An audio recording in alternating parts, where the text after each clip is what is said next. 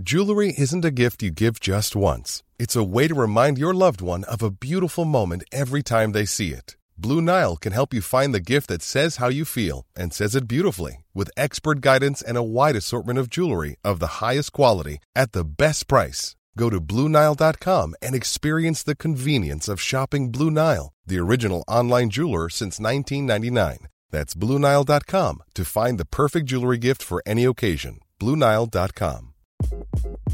Hi, this is Craig Robinson from Ways to Win, and support for this podcast comes from Invesco QQQ, the official ETF of the NCAA. Invesco QQQ is proud to sponsor this episode, and even prouder to provide access to innovation for the last 25 years. Basketball has had innovations over the years too. We're seeing the game played in new ways every day. Learn more at Invesco.com slash QQQ. Let's rethink possibility. Invesco Distributors, Inc. You're listening to Cork Today on replay. Phone and text lines are currently closed.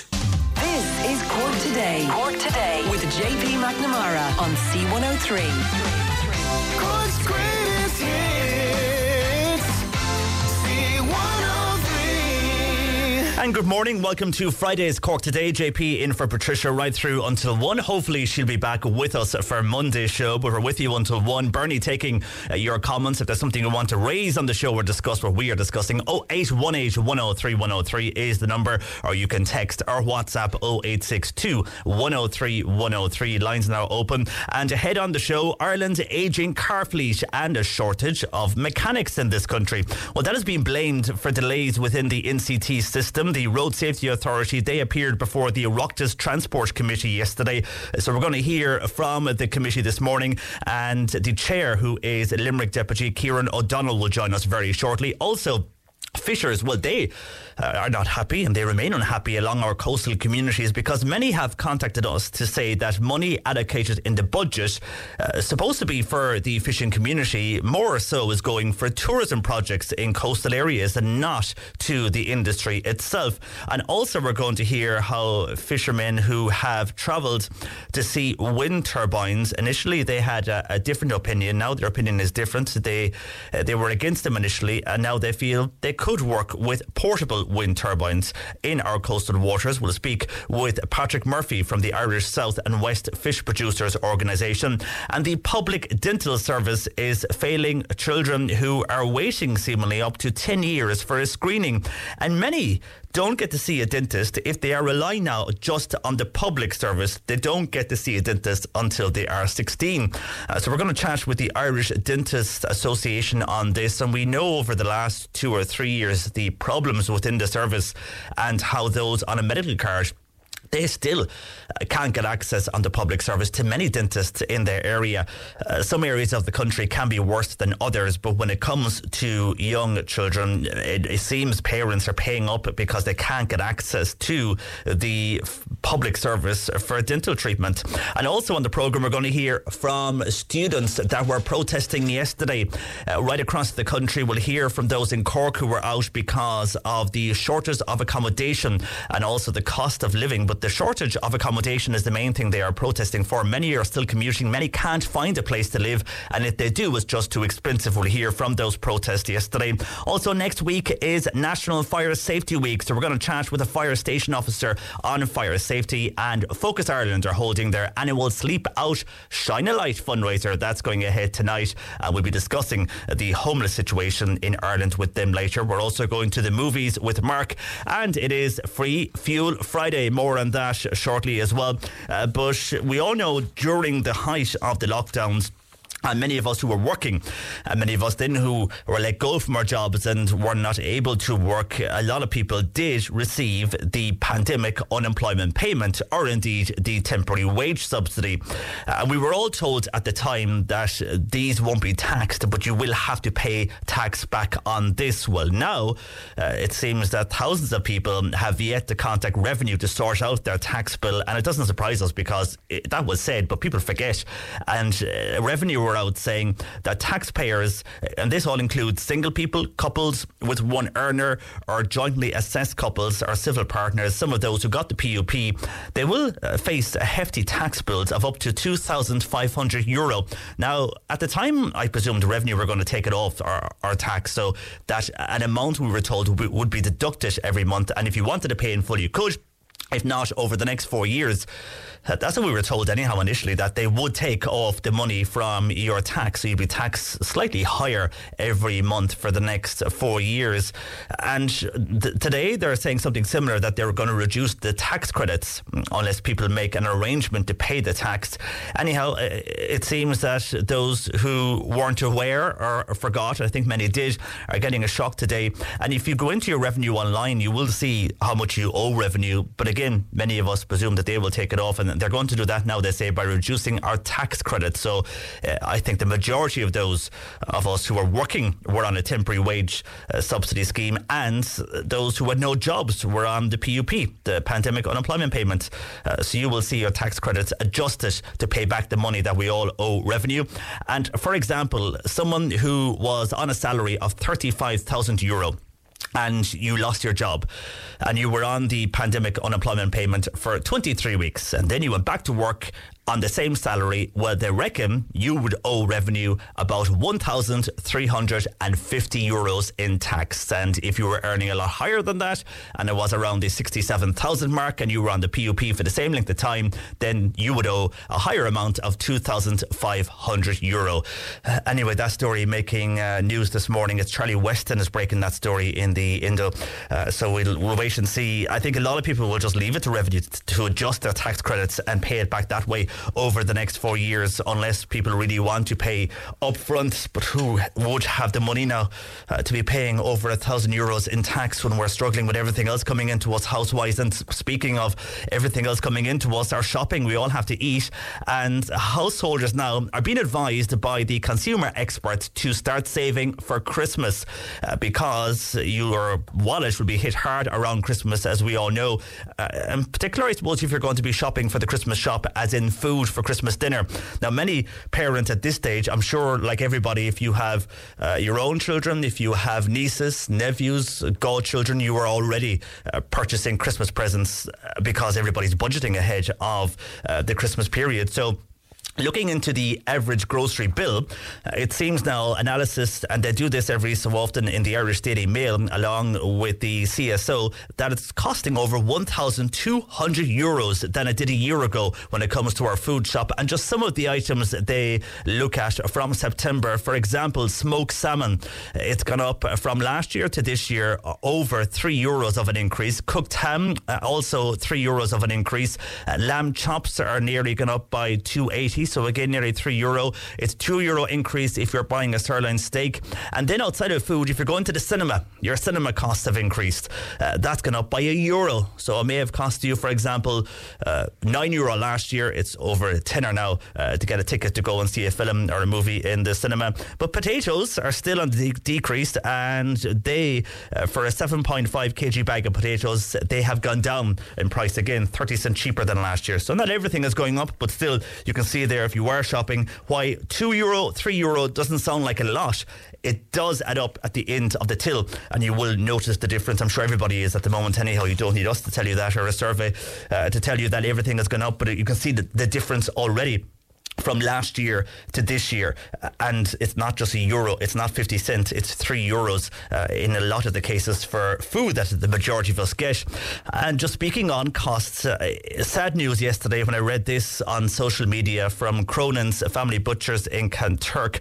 Uh, they announced yesterday that they're going to close, and this is due to the escalating costs and the current economic climate. And they say small businesses cannot sustain the continuous spiraling costs and how many more businesses have we seen this happen to?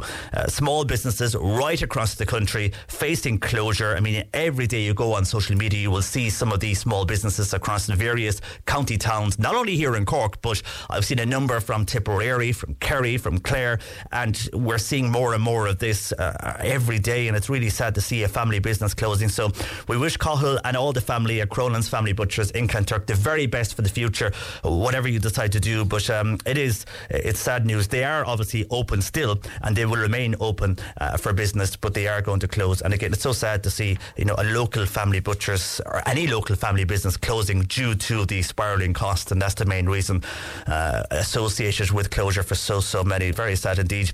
And then the debacle of the song sung in the dressing room after the Irish victory over Scotland, uh, and we making our way to the World Cup playoff. Well, UEFA now have got involved, and they're going to open up an investigation after the Republic of Ireland players singing that chant in the dressing room, and they say that in accordance with their Article 31 of the UEFA disciplinary regulations, uh, they're going to look into this on the ethics and disciplinary uh, investigation on inappropriate behaviour uh, of players. Uh, that information on this matter will be made available in due course. So while many people want this to go away at this stage and just concentrate on the on the soccer and Ireland being through to the World Cup, uh, still now UEFA involved in the investigation.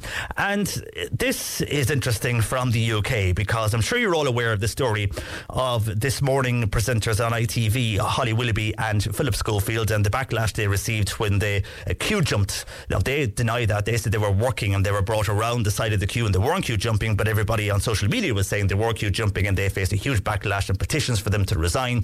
And if you looked at any social media sites, everybody hated them. Uh, and they were under pressure themselves. Well, the National Television Awards were held in the UK last night. It's a public vote, so the public decide who wins these awards.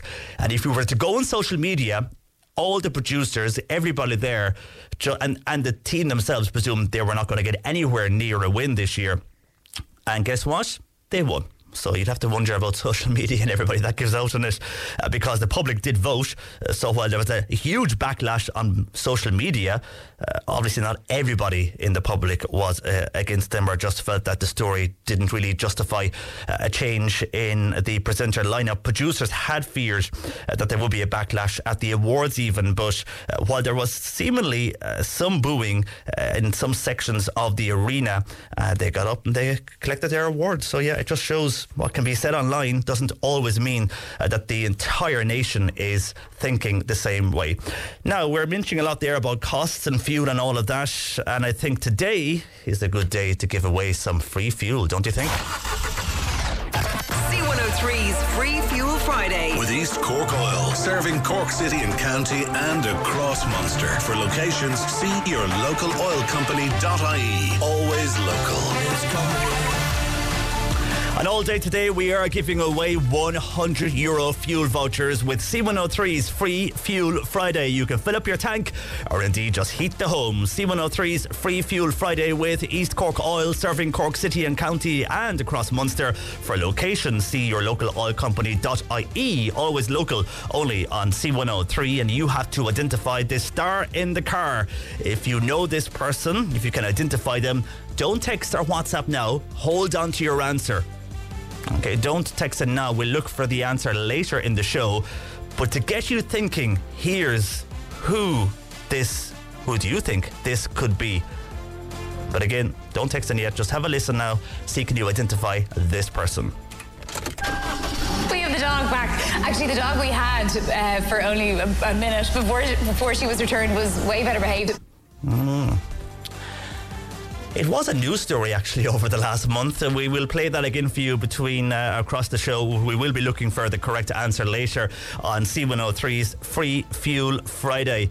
If you have any idea who that is, write it down somewhere we'll be back to that later in the show. Our lines are open 0818 103 103 if you wish to comment on something. I have a lot of emails as well into the show and I will get to those right across the morning. Mary is in Bantry. Can we help out Mary because she is looking for Odlum's gluten free self raising flour? Now she says her usual shops don't have it. Her husband is celiac. Can we help her out if you're in the Bantry area or, or that general area of West Cork? Anybody know uh, where you can purchase Odlum's gluten free self raising flour, let us know. And our lines are open as well to other comments on 0818 103 103, text or WhatsApp 0862 103 103. But are you waiting uh, for your NCT? Have you tried booking it? And is the date uh, that you're getting way out in next year? Well, the Road Safety Authority, they appeared before the the Oireachtas Transport Committee yesterday, and we'll hear how they got on next. Cork today on C103. Call Patricia with your comment. 0818 103 103. Ireland's ageing car fleet and a shortage in mechanics were listed as some of the reasons for delays in NCT testing.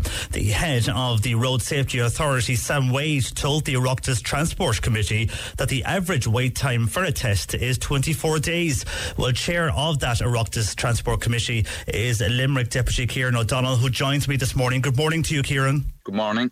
As test centres struggle to find suitable staff, 22 staff from Spain and we believe 44 from the Philippines will soon be hired. But many were asking why were they not recruited sooner? Well, that's the question we put to the RSA at the Joint Oireachtas Committee on Transport Communications yesterday. To be honest, the, the response we got, uh, we felt were insufficient, that they should have been very much ahead of the curve in terms of ensuring they had adequate staff in both the NCT centres in terms of testing, but also for people doing driving tests as well. Uh, we've they are they have transferred 22 staff from the Spanish operations of the operator of the NCT test centre. Uh, tw- uh, 12 of those are in situ. There's another 10 to come next week. And furthermore, there, there are 44 um, people coming in from the Philippines who are will, will be there shortly.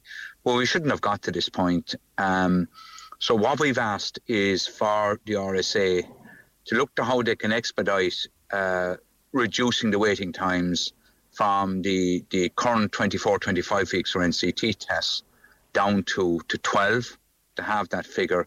And furthermore, in terms of the waiting time for people looking for driving tests, down from 15 weeks down to, to 10. And we want to see that happen quickly. And they've agreed to go away uh, and look at the matter again uh, and come back to us uh, with, with, with their proposals because certainly on the, the NCT testing side, uh, we have people out there who are, I suppose, very anxious in terms of being stopped with an NCT cert out of there to no fault their own because they couldn't get an appointment at an NCT test centre. And furthermore, the issues in terms of insurance as well. An Garda Síochána and the um, insurance company are taking a pragmatic view at the moment, but that's that's not necessarily in the strict terms of the law. And we want to see this matter being expedited by the RSA. And as you mentioned that we have asked Gardaí, and I think 98% of those who do police our roads will understand and will, if you have your uh, booking from the NCT centre, you know, that they will understand that and let you off. But they're, you know, as you say, it's, it's still against the law under the, the legislation. You must have your car NCTs. And insurance companies are also asking questions, Kieran, on this. Yes, and, and what we also asked that the, the committee hearing yesterday was that the RSA would now look to ensure that when uh, a car is stopped by an Garda Síochána, when the, the Gardaí go up on their own uh, computer system, that it comes up on the system that someone has uh, applied for an NCT test. Uh, at the moment, they have to have evidence on them. And really, we feel at this point in time that this is to no fault of the, the owner of the car, the driver of the car. This is entirely a problem at the feet of the RSA, where effectively they, they've allowed uh, the numbers to build both for NCT tests, which are now 255,000 people, and huge numbers on the um, waiting list for driving tests as well, to a point where the waiting times are far too long. They gave us an indication that they would be reducing the NCT tests back to um, the 12 weeks from 25, 24, 25 weeks, and driving tests uh, waiting times from 15 to 10 weeks. But they were talking about Q2 of next year, which is effectively into the middle of next year. That's unacceptable. So we've asked them to go away and look at this and do practical, put practical measures in place, like ensuring that the Garda's own computer system has the updated data that shows that people have applied for NCT tests. And really, um, if if if I'm being honest, uh, the matter was was was a lot worse than we had actually uh, anticipated when we actually got the RSA in before us. So we want to see immediate action for the RSA to deal with these uh, huge waiting lists, which are having causing a huge degree of anxiety on people, particularly in terms of the NCT tests, but also in terms of young people looking to get have their driving tests done, in terms of getting jobs and so forth.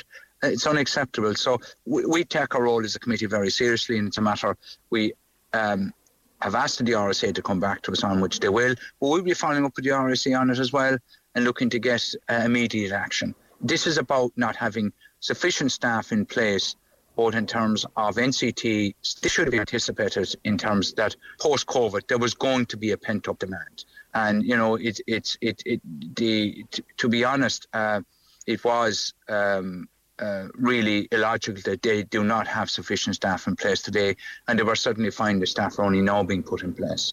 And the staff they are going to put in place uh, while you were speaking with the road safety authorities at the NCT run by a, a private company, a Spanish company. So those Correct. staff they'll be working for that company uh, and not directly with the road safety authority. Well, the road safety authority have a contract with with Applus who are the operators of the NCT centres, but they, they're contractors with the RSA.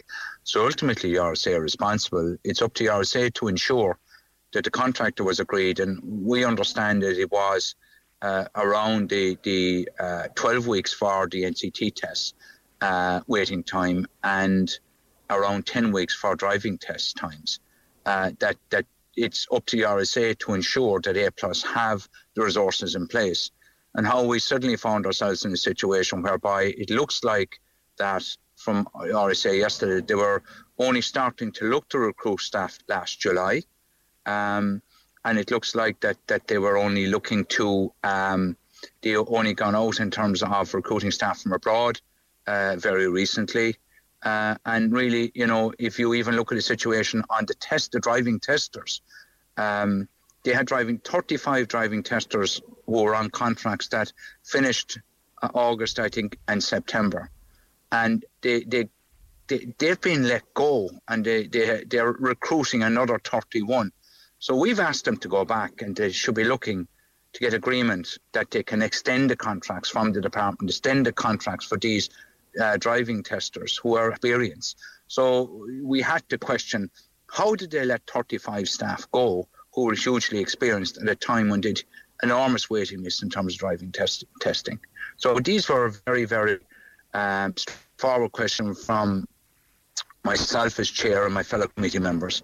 And it's a matter we'll be following up in the RSA. We must get uh, quickly the waiting times back to the, the, the, normality, which is for from 25, 24 weeks to down to, t- to 12 weeks for the NCT testing and for um, reduced from 15 weeks to 10 weeks for driving tests.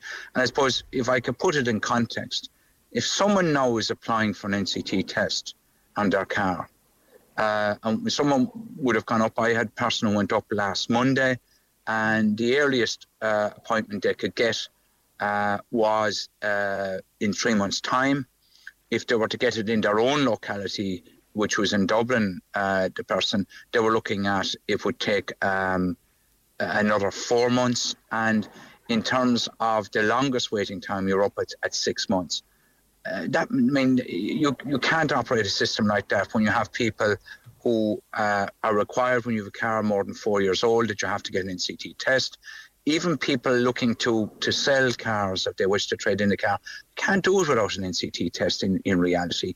And you know, what we have to do here is, and, and obviously the practical thing of people being stopped by An Garda Síochána. So we've asked for a few practical measures. One, get the integrate with the Garda system so that any Garda that stops a car will immediately see someone has applied for an NCT test. So there's no ambiguity or any confusion around that area. And then to bring down the, the waiting times so an immediate effect. An emergency action plan from the RSA both the, the NCT testing and also the, the driving license testing. And, and another element that came up as well is that you have uh, rental car providers who will be very much in the tourism sector and, and obviously renting commercially as well. And they typically would be able to have nine cars uh, at any one time with, with, with the with the NCT testing centres. However, for them, their car fleets have got older because they can't get access to uh, buying cars now is much slower process and for them, it's it's we this has to be done um, quickly, and they so they've agreed to engage with the car rental companies.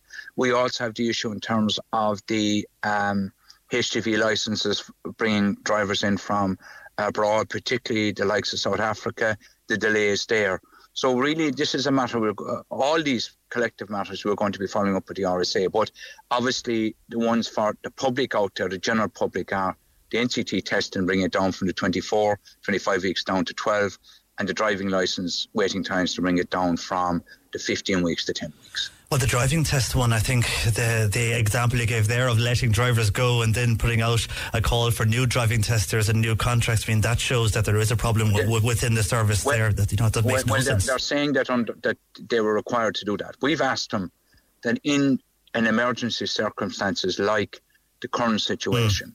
That surely some element of waiver could be given in this area to allow them to retain these staff. And you mentioned about so many second-hand cars remaining in the market, and that, of course, is due to a cost factor. People cannot afford to purchase a new car, and those who are lucky enough to purchase brand new cars are waiting for that car to arrive due to supply issues. But uh, with the NCT standards of customer service, we always get calls on this. We've received more this morning. Number five on their customer service standards says that the NCT aim to ensure that the average lead time for an appointment at an individual NCT centre is less than or equal to 15 days. Now, you will be provided, they say, with a test free of charge where an appointment cannot be offered within a 28 day period unless any of the following apply. But all our callers say they've made arrangements and contacted the NCT in plenty of time, but this has never happened. Now, one of the conditions is the test is overdue by more than seven days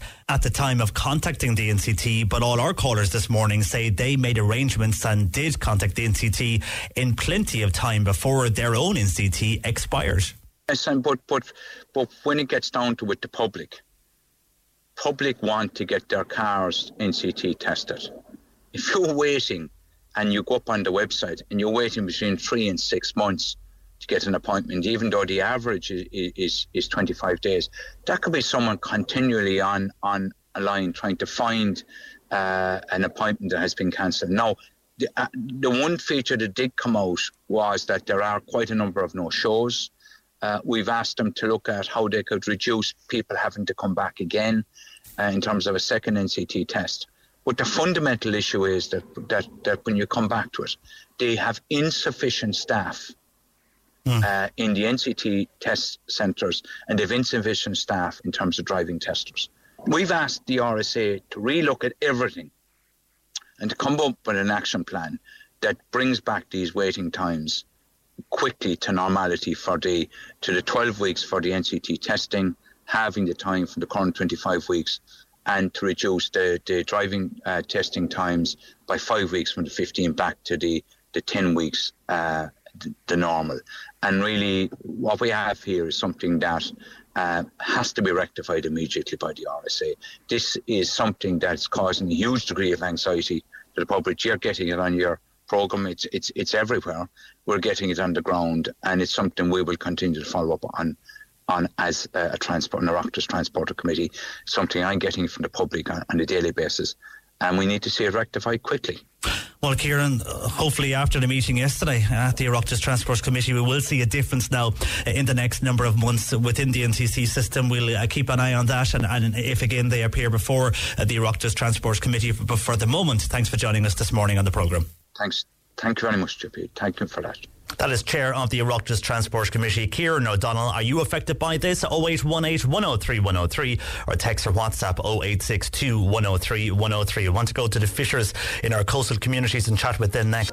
Cork today on C103. Text or WhatsApp Patricia with your comment. 086 103 103. We've heard a lot this week on the accommodation crisis, but fishers are unhappy as many in our coastal regions of Cork simply cannot continue to live. I have a lot of emails in from people who are unhappy uh, following the budget and do work in the fishing industry. Well, Patrick Murphy from the Irish South and West Fish Producers Organisation joins me. Good morning to you, Patrick. And good morning, Pete. It's great to talk to you again.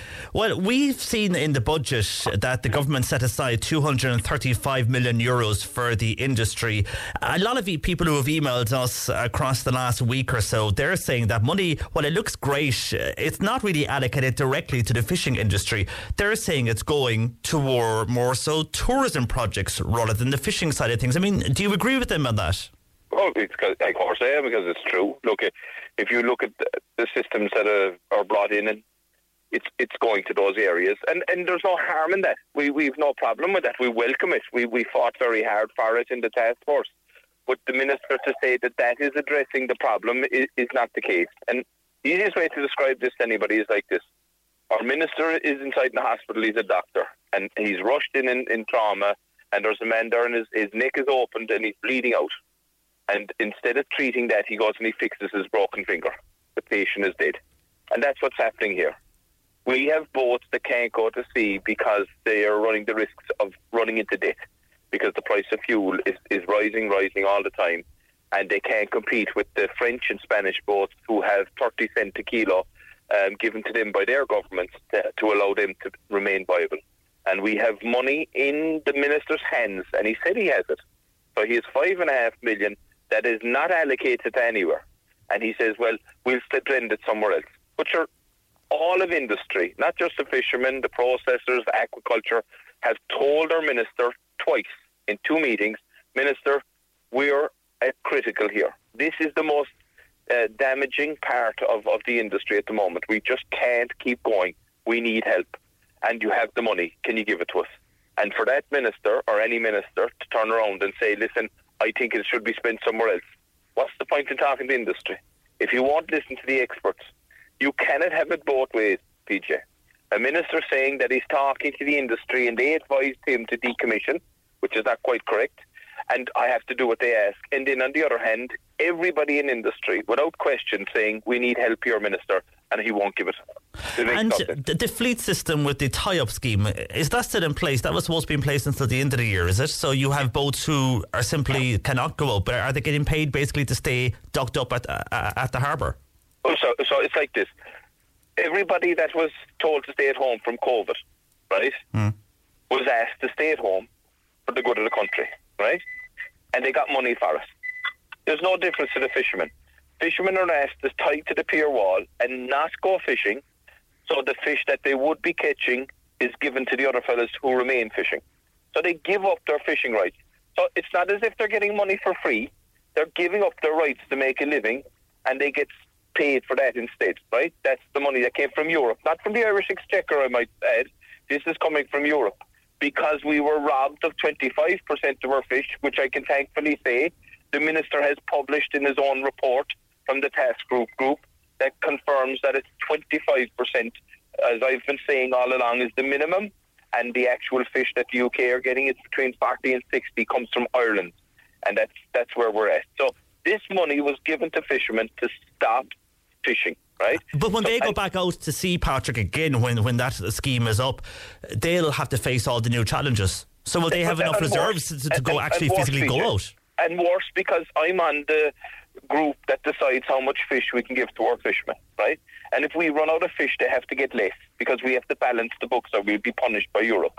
So you can imagine some boats tied up in August and they had 20 ton of hake to catch. We had to reduce that to 12 ton the next month because there wasn't enough fish there for the ones that are there. So we're at critical levels here. We're not making this up. People are struggling to pay for boats, pay their expenses. We had a lad that came into the office now and he says, I'm running on 30%. That's all I have to, to pay for the boats, pay for everything, pay my loans, 30% of what the boat makes. He has to give more to the crew out of his own pocket to keep them on board the boat. And he's explained this, and our minister is not listening. It is absolutely tragic that we have a minister that says, on the one hand, I'm going to listen to the interview uh, to the industry and do what they say, and on the other hand, then ignores the industry. And I mean all of industry. I, people need to know this is down to processing, transport, the fishermen, the aquaculture, inshore boatmen, offshore boatmen. It's and they're all publishing this. They're they're trying their best to get the message out to try and convince this minister to do the right thing, and it is the right thing because it's being done in Europe. And, it's a huge knock-on effect as well, Patrick, not only for the fishing industry, but for the local coastal town and villages who do have business coming directly from fishing, where that be B&Bs or the local supermarkets. So there's a knock-on effect for everybody involved or living in those areas. Uh, just two other issues I want to touch on before I leave you go. First of all, in this the news this week, uh, this is for those uh, fishers who did come to work here in this country. There's a new permit system going to be offered to migrant fishermen. Are you happy with that outcome for those who were treated badly? We have been speaking about this, PJ, and with Patricia and Fair Play to to highlight this for years. And you have a, a, a part that you've played in this because this is where the pressure comes on when people talk about this. I'd say I'm after writing to 10 or 12 different ministers in four different departments in the last four to five years, begging them to listen to what we're saying about this. This scheme was not fit for purpose. It was a legal instrument that was designed in a rush and, and has been proven it is not acceptable by the other agencies. So, of course, we welcome this and we want them not a year's time, we want it done next month. That these lads have earned the rights to fish in our country and decide whether they go on a stamp for or not stay in the industry and go working somewhere else. We want people to have the same rights and entitlements as we have in our own hmm. country that earned them. And they've been here for five years and more.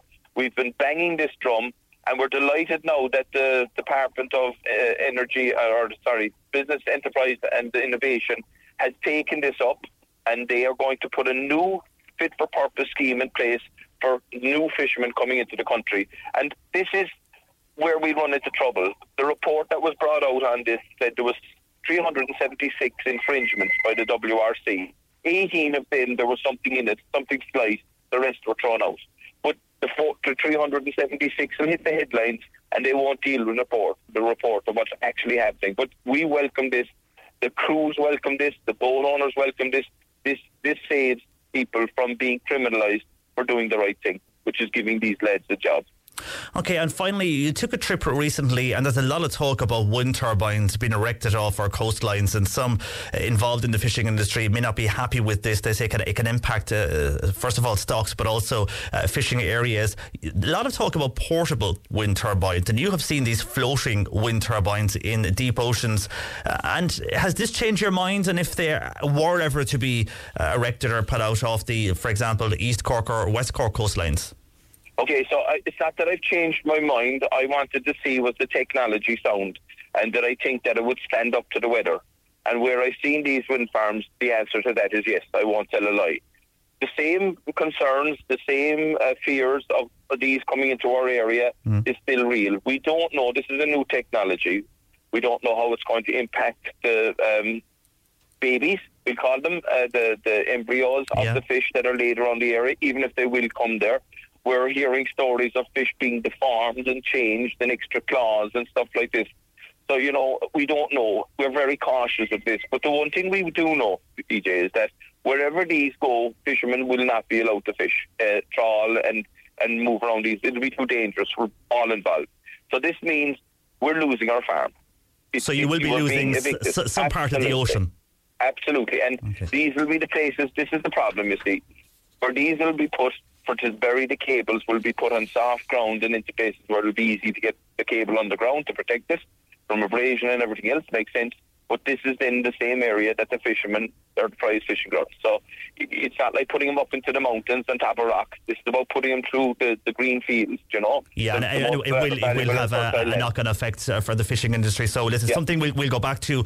I'm sure uh, again if there is ever talk to them officially going up off our coastline. For the moment, Patrick, I must leave it there. And thanks for joining us this morning uh, on that issue. That is Patrick uh, Murphy there from the Irish South and West Fish Organiser Association. Your views are welcome. 0818 103 103. You can text or WhatsApp 0862 103 103. Are you facing a delay when you're trying to get your child to go and see a dentist and you realise how hard it is on the public surface? Well, seemingly a number of children are waiting up to 10 years for a screening. We're going to chat with the Irish Dentists Association shortly on the programme. But just back to a number of comments into us on what we were discussing before 11. First of all, on the wind turbines at sea, Michael in Castletownbere says, Yes, JP, the wind is free, but wind turbines cost a heck of a lot of money. And repairs and maintenance is also costly, hence, putting them at sea is only aggravating costs further. Having them on land would be a cheaper option to control and indeed maintain. Furthermore, having wind farms at sea is leaving them wide open to sabotage. The Nord gas line is a warning, and hence the problem security which would be impossible and extremely costly in today's world. I think that it should be a non starter, says Michael, and Ireland is not short of hills and mountains for wind farms. Uh, thank you on WhatsApp, Michael O'Sullivan in Castletownbere, and on the NCT. And Neil says, uh, JP, I had no problem getting a date for my NCT, which was due at the end of September. However, I had previously booked time away in the UK. I came home mid September and I immediately got in touch with the NCT and I asked them for a cancellation date. I was given the date of the 10th of October, but two days later, I got a new date of the 7th of October, says Neil on text to 0862 103 103. And I have heard that. Uh, some people are very lucky. Uh, some will ring and be not be so lucky, and they could be waiting for two or three months. But like you, Neil, I have heard that for people, and we always say if you can ring them, do ring them. Uh, if you're in a situation where you need the NCT sooner rather than later, and like yourself, Neil, that has happened. So it isn't all bad. They do uh, provide a service whereby you can uh, get one very soon. It, I did that myself a number of years ago. It did work out. The second time I did it, not so much did it work out. I got a date, but not as close as I would like to have got it. But still, eh, when you ring them, you know, it, it can sometimes uh, be better if they have a cancellation. Uh, it can work out. But if you're going on the website, it's a different story. It will tell you it could be next year. I think it's March 2023. Many people are telling us this morning when they've gone on the website to book one, it's coming up. And next March is the nearest date. But if you ring, they sometimes will try and give you a cancellation. Not all the time. It hasn't worked out all the time for people, but sometimes it does. Thank you, Neil. Finbar is in Mallow. And he is raising an issue that we also discussed on the roads yesterday by way of funding to Cork County and Cork City. And this is roads because Finbar, in relation to the NCT, says the roads are in a terrible state. His car is a 2011 car, so it needs to get an NCT every year. He's asking, why is this? Well, it, it goes in so many years. Once your car is older than is it three or four years, it increases from every two years to then every year. Uh, but cars can't be in a good condition, is what Finbar is saying, uh, with the state of the roads. So the roads are to blame uh, for the condition of our cars, and that's a good point. I think many of you would agree uh, with Finbar on that. No matter where you are uh, living in Cork, there is some roads that are just in terrible disrepair, and that, of course, is having an effect on your car. And when it goes for the NCT, you'd wonder how a car can pass travelling on our roads here in Cork. Noel is in, is, uh, is in, in a Shannon even, and he says there is no need for a four-year-old car to be receiving or even going for an NCT. People are looking after their cars, but the council are not looking after their roads, says Noel in, in a Shannon. A lot of people also uh, have a, a, similar point to Noel on that regarding our road network and how uh, Margaret says it's falling into disrepair. So, how can we put our car through an NCT when we're basically driving on dirt tracks, says Margaret? While somebody else on text says get rid of the NCT when they have no staff service, that should be enough of a reason to get rid of it. Uh, get a cert to say it has been serviced. Uh, that would be better. It doesn't bother me anymore. Uh, it doesn't affect me. So I presume you say you don't drive anymore, but this person feels pay the garages instead. Let them do the NCT. Let them say and give you a cert to say it's been serviced and do away with the NCT. And while Willie is in Little Island, and Willie says my NCT was out a few months ago, I left my details with my local centre, and within six days uh, they messaged me to come along to get my car No problems whatsoever, says Willie in Little Island. So that worked out for Willie. Stephen is in Glanworth. Good morning to you, Stephen. Hi. So you went along to get your NCT. Uh, tell us, uh, first of all, your story. Were you able to get an appointment close, or you, did you have to wait a number of months? Well, I got the usual notification of uh, when my uh, it's a light commercial van I have now. It's not the NCT, it's the CVRT. So it's a light commercial test I was getting done. And uh, they notified me of the date, no problem there. But the problem I have, I've been uh, testing vehicles for many, many years now, so I know exactly how it works and uh, with regard to certain, with regard to safety and all that. I've been testing for 12, 14 years, so uh, they're doing fantastic. Okay, your, your, line is breaking up there, Steve. If you just stay okay. in, in, one location, you're, you're breaking up there. So you were saying it, it wasn't the physical NCT, was it the MOT or, or what were you going for for, for your van? I went for uh, the light commercial. I have a small van and I went for a light commercial. And uh, my problem is if they do not do a date, uh, Okay, I think we'll have to leave that line as just it's just going there, Bernie, honest for some unknown reason. But uh, basically, what Steve is trying to tell us is that when he went along for his uh, NCT, it's what's on the screen here. Uh, when he got that, they didn't backdate it, so there was a delay, obviously, for him getting the NCT. And when he did get the NCT, uh, the search was backdated to when it was due. So, for example, it was due in March. He applied for the NCT, and he might have went and got it done in October. Uh, but when he got the search, the search was marked for March. Has that happened to anybody else when you're trying to book your NCT and you don't get it for the, the month? I presume they're going to say that's because it was up from March, and uh, you, you know your your time frame is how many years you have for it. So if you're getting your car NCT every year, it's going to be a year, isn't it? Uh, so if you go along in March and you don't get the test until October, they're going to say, sorry, but March is when your NCT was up, so we're only going to do it for March. So basically, that means while you had a test in October, you're back in again, uh, getting a test in about four or five months' time because they have backdated it uh, to when it was actually physically out and when the NCT expired. I would imagine that's what the NCT centres will say. Uh, but has that happened to others as well? Kind of frustrating, I suppose, if you were looking and trying to get an NCT, and then you do, but it's later in the year, which means you're back in again in about two or three months trying to get another one. Anyhow, uh, thanks to Steve there in Glanworth. Unfortunately, the line uh, broke down on us uh, to Glanworth, but thank you for your call to 0818 103 103. And remember, we had Jim on to us from Bantry.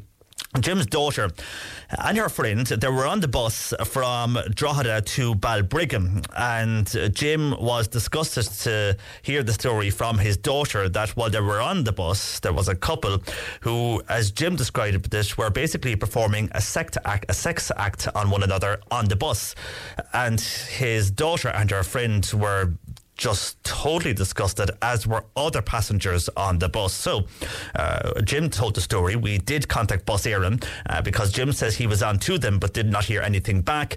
Uh, so, we did contact them, and this is what Bus Éireann saying on that service. First of all, they say they were disappointed to hear of the events that occurred on Route 101 uh, between Drogheda to Dublin uh, in uh, September. they say the driver of that bus was not aware or not advised of any antisocial behaviour that may have taken place last last month on that route. But the matter was subsequently brought to our attention, arising from a follow up telephone call through our customer care team. Now, Bus Éireann cannot report to the Gardaí independently of an eyewitness report, but we do advise customers to report any incidents of this nature to the Gardaí or directly to the driver if they think they are in a position to do so, uh, says uh, Bus Éireann, who issued us a statement on that. Well, as Jim said, it was his daughter was on the bus. They were totally taken back. Uh, he did contact Bus Éireann, but you can see their response while they, they do acknowledge that they got a phone call on it, uh, it's up to Jim now basically to go back to the Gardaí and report the matter to the Gardaí. Bus Éireann themselves can't on an eyewitness report, but the person who did witness this can uh, directly now go to the Gardaí. So uh, Jim at this stage can go to Bantry or indeed uh, a Garda station in Dublin again on that. And then from what happened there with the Bus Éireann, some good news regarding buses because uh, this was maybe at the start or the middle of September. Uh, we spoke with Evelyn O'Keefe, who's chair of the Charleville Community Forum, and they were campaigning for more public bus services for the Charleville area. In fact, they just wanted public transport to operate properly in Charleville. There was no early morning service or late morning service, which meant everybody living in the area, if you were travelling either to Cork or Limerick, physically had to drive because the timetables were not matching, even though there is expressway services by bus and the train is going through Charleville. So, uh, on that, uh, there's some good news coming uh, from that campaign. Uh, they have been successful, they tell us in the email, and the first bus for the new route, which is the 320 route to Limerick, will arrive in Charleville on the 24th of October at 7:25 a.m. And for any students who are heading to UL or to LIT, there are new city bus routes. They have been added from the city centre to get people onwards to the colleges, and these are starting, and they have started earlier this week. Uh, but this was all confirmed by the NTA and Bus Éireann this morning via uh, the Charleville Community Forum. So they felt highlighting it on the radio really helped their campaign. We're glad of that, Evelyn. We're glad to give you a chance to do that. And so far, it's working in the right direction. So there's a new bus route going through Charleville. So if you are working in Charleville now and you were one of those who was uh, sick of commuting by your car and sick of the fact that there's buses going through, uh, but they weren't stopping and trains not stopping in Charleville as well, they were just bypassing the town, even though they were physically driving through or going through the railway tracks on the town. The new 320 bus route now uh, leaving Charleville on the 24th of October, 7:25 a.m. heading to Limerick. So some good news there. I'm sure we'll hear more uh, from uh, those who wish to go to the other side of things now uh, and travel to Cork. Uh, I have more emails. I'll get through those later in the show. Our lines are open though 0818 103 103. You can text or WhatsApp 0862 103 103. And had a, a lovely evening yesterday evening in Rosscarbery because the latest Celtic Ross Hotel West Cork Sports Star Monthly Awards, uh, they went to, of course, our gold winning rowers, Fintan McCarthy and Paul O'Donovan, for winning gold at the World Rowing Championships. And then along with them, we had Aoife Casey, who won bronze at the same championships. Uh, Paul's mother, Trish, she represented him last night. And of course, the uh, Celtic Ross Hotel West Cork Sports Star Awards are run in conjunction with C103 and the Southern Star. But great to catch up with all the gang from Skibbereen Rowing Club, who can be very proud uh, of uh, the three who were there last night, and indeed all the members of the rowing club. Great to meet up with them again. And uh, we were chatting and, in, and interviews with Aoife and Fintan will run uh, across the weekend on our various sports shows. But, you know, we've got to know them over the years. We've got to know them all from 2012 and, and watch them grow, you could say, into the Olympics in 2016 and then onwards again into what they're achieving now. And they're amazing young people. So, again, I think everybody across the whole of Ireland uh, is proud of Fintan, Paul, and Aoife. And of course, Aoife is the daughter of the Dominic Casey, the well known Dominic, uh, who trains all those fantastic athletes out of Skibbereen Rowing Club. So, a big well done, a big cheer for all in Skib. C103's Free Fuel Friday. With East Cork Oil, serving Cork City and County and across Munster. For locations, see your local oil company.ie. Always local. And all day today, we're giving you 100 euros fuel vouchers. They're going to be given away with C103's Free Fuel Friday. You can fill up the tank or indeed heat your home. C103's Free Fuel Friday with East Cork Oil, serving Cork City and County and across Munster. For locations, see your local oil company.ie. Always local, only on C103. You need to figure out who the star in the car is uh, to win the 100 euros fuel voucher, which many of us need at the moment. Fuel vouchers with the rising cost of everything. Anyhow, who is the star in the car? Don't text just yet. We'll look for answers shortly, but uh, have a listen, figure out who this could be, and we'll ask you to text them later. But can you figure who it out, who this could be first, and write it down somewhere? Keep it safe. Who is this? We have the dog back. Actually, the dog we had uh, for only a, a minute before before she was returned was way better behaved. We'll ask you to text in later, but for the moment, if you can figure out who our star in the car is, keep it safe. We'll let you know when to call and text shortly. C103 Jobs. And food and beverage personnel are required for the Firgrove Hotel and Clongibbon House in Mitchelstown. Uh, full and part time positions are available. You can email firgrovehotel at gmail.com. And a site dumper and general operative is wanted for Cormac Sherry. Email your CV to jobs at hamiltonfringe.com. And a van driver is wanted to deliver to pharmacies across Cork City and County. Training will be provided. You can email your CV to tim at freightspeed.ie. You'll find these jobs and much more online now. Just go to c103.ie forward slash jobs. You're listening to Cork Today on replay. Phone and text lines are currently closed. Cork today on C103. Call Patricia with your comment. 0818 103 103. The public dental service is failing children who are waiting up to 10 years for screening. That's according to the Irish Dental Association, which says 76 dentists are needed immediately to bring the service back to the levels it had 15 years ago.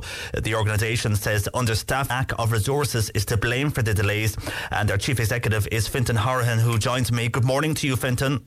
Hello, John Paul. Uh, it's not unusual to hear of some children not getting appointments until a decade after they're supposed to. And with this, dentists seeing children now are telling us that the neglect they see from those who are going into their surgeries after years of not getting any screenings. No, that unfortunately is very true. So what is supposed to happen is that this is a service run by the HSE. It's uh, made up and provided by public-only dentists. They should see children in second, fourth, and sixth class in primary school. But I'm talking to you from Port and in fact here in Laois, it's transition year in secondary school before they're actually seeing what are no longer children for the first time. So yes, where where uh, dentists don't see children at an early age, the, the great risk is that there will be decay, there'll be a need to have teeth extracted, and there can be other problems. And that's now becoming uh, obvious when children then go to a dentist eventually, and you know the damage is done, unfortunately. And the school dental program, the HSC one, is that still running? Yes, it's uh, running, albeit it's uh, you know probably less than fifty percent capacity because there's been such an exodus of dentists retired over the years that have never been replaced. The population has increased over the last while. Uh, there, the, the, same dentists are now being asked to look at uh, other groups, that in addition to children and special care patients, they're seeing refugees. And of course, they're also affected by the collapse of the medical card scheme for adults, and some of those adults are now presented to HSE.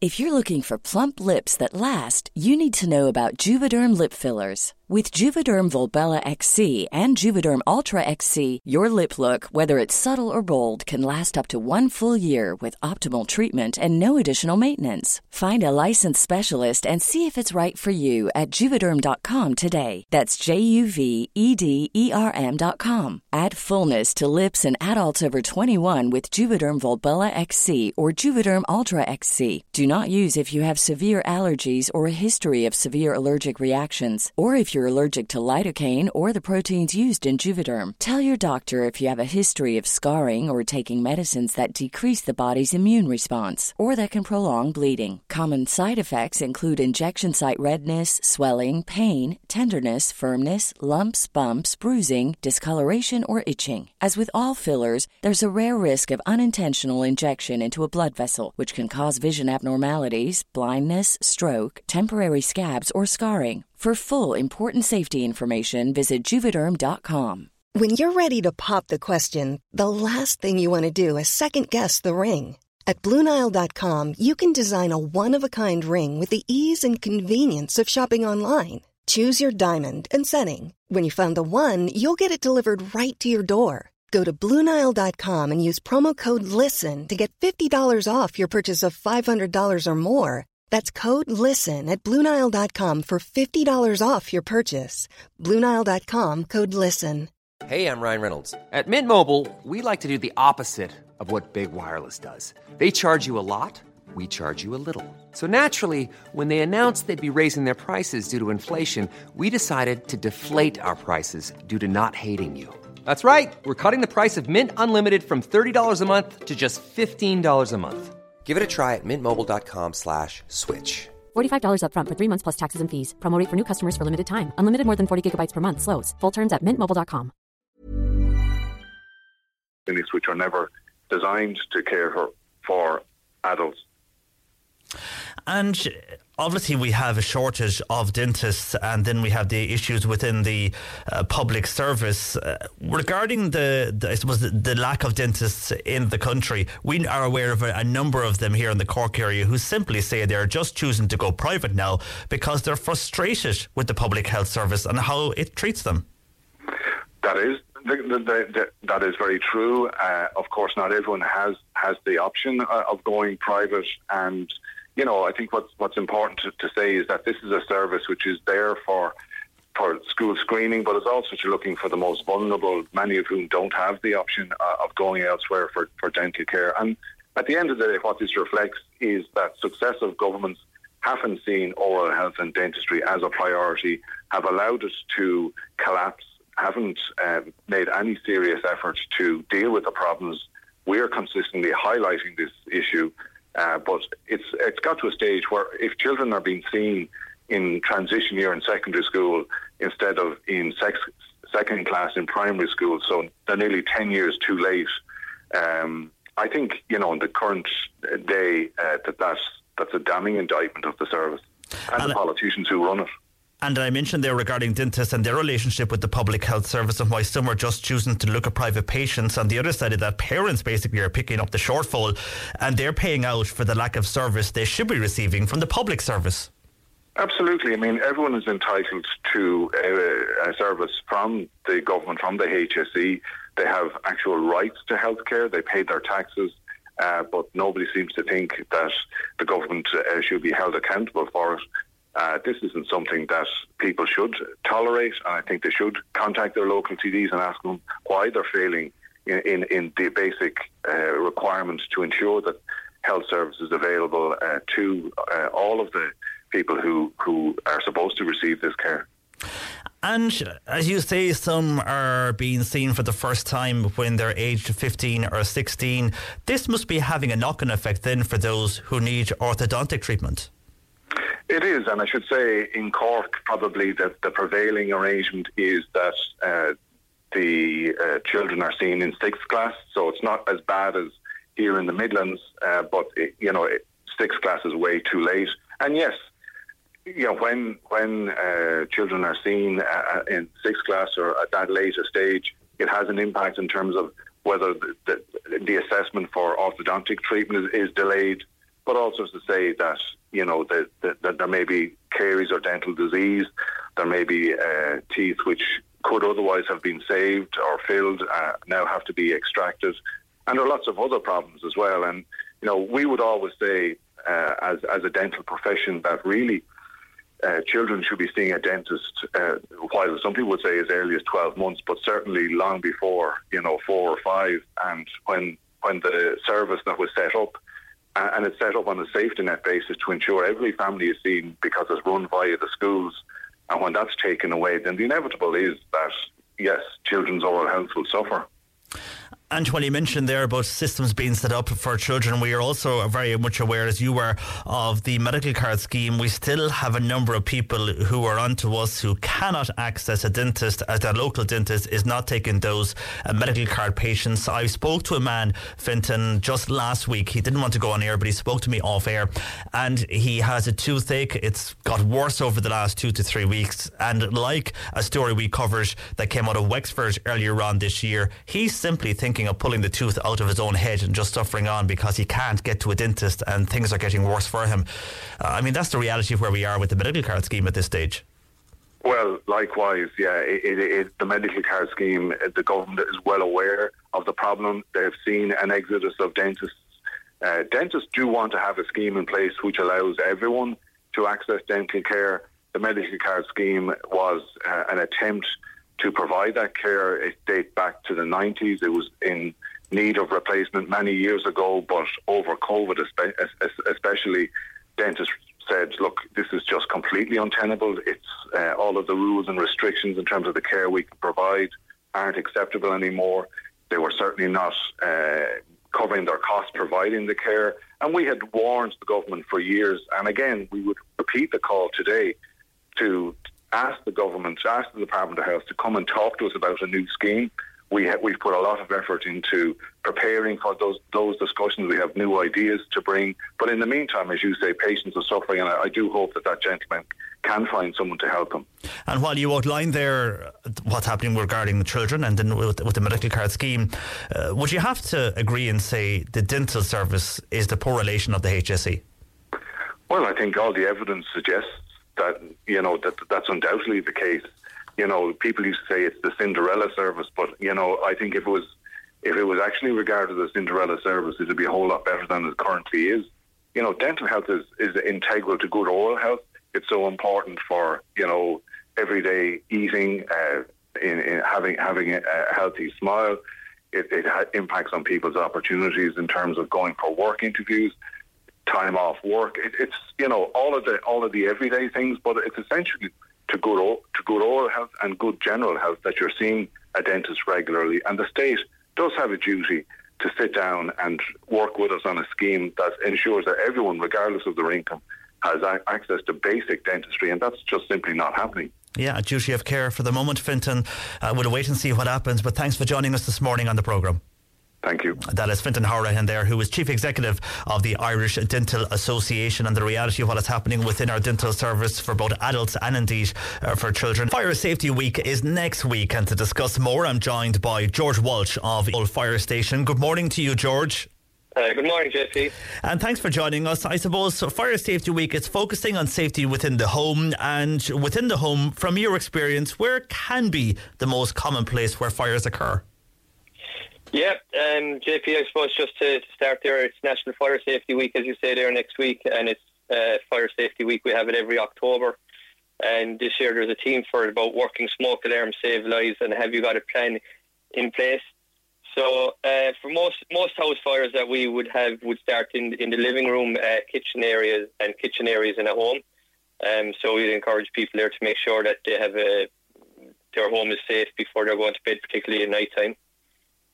You mentioned kitchen areas there. We've seen people, some of these might be energy uh, cost savers and commentators who were saying that many people should put on their washing machine or dishwasher at night. And when that was mentioned, we had a flood of calls, and a lot of people who work as electricians saying, no, do not put it on at night because something could happen and it could spark a fire.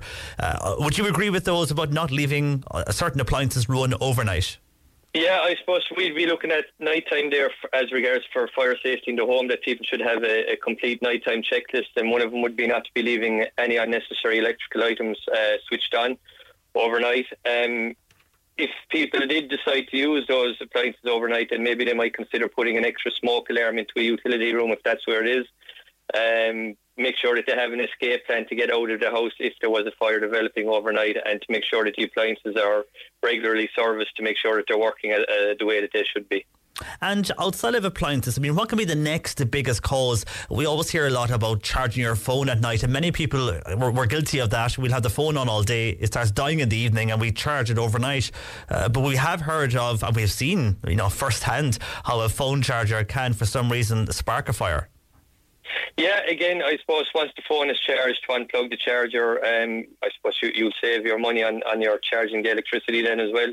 Um, but mo- most common cause of fires in the home are from people smoking when tired, not putting out the cigarettes properly, uh, candles being left unattended. Again, uh, if, if you are going to bed at night time, a candle not being put out properly, uh, chip pans, deep fat fires left unattended, uh, people getting too close to heaters and fires, dirty ovens and extractor hoods not being cleaned properly, um, older faulty electrical items, um, and overloaded plug sockets and, and, faulty electrical wiring. So again, it is important that everyone makes sure that any appliances that they have in the home are serviced properly and make sure they're working the, the way they should be. And you mentioned there regarding smoke alarms and why most homes have them. It's always good to know if they're working because they can be on the ceiling, as you're aware, George, but sometimes batteries will run out.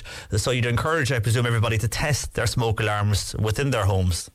Yeah, um, we encourage people there to test their smoke alarms at least once a week in the home. And to do that, there's a button on the front of the alarm. Um, sometimes it's coloured red or orange. If you just press in that button, the alarm will activate. Once once it activates, then you release the button, and the alarm will stop. Um, look, we don't encourage people to be standing up on ladders or chairs or tables. So if you can't reach it from the ground, you could maybe use the handle of a brush with pushing that button, and it'll do the same thing.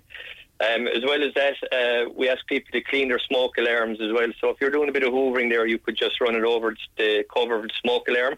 It will just take out any dust particles that are inside it that may help. Uh, that will help to make sure that it works efficiently as well. And every 12 months, um, you should change your battery in the smoke alarm um, as well, so that that makes sure that the battery is fully charged. And after every 10 years, uh, it's recommended by the manufacturers that the smoke alarm that you have is taken down and replaced by the new, a new one. There's actually a, an expiry date of smoke alarms. It's printed on, on all the alarms, both battery operated and mains operated alarms. So after 10 years, you should be replacing your smoke alarm with a new one. And should we take further measures as well uh, and get more in our homes outside of smoke alarms? Uh, some people would invest in fire blankets and, and other uh, equipment.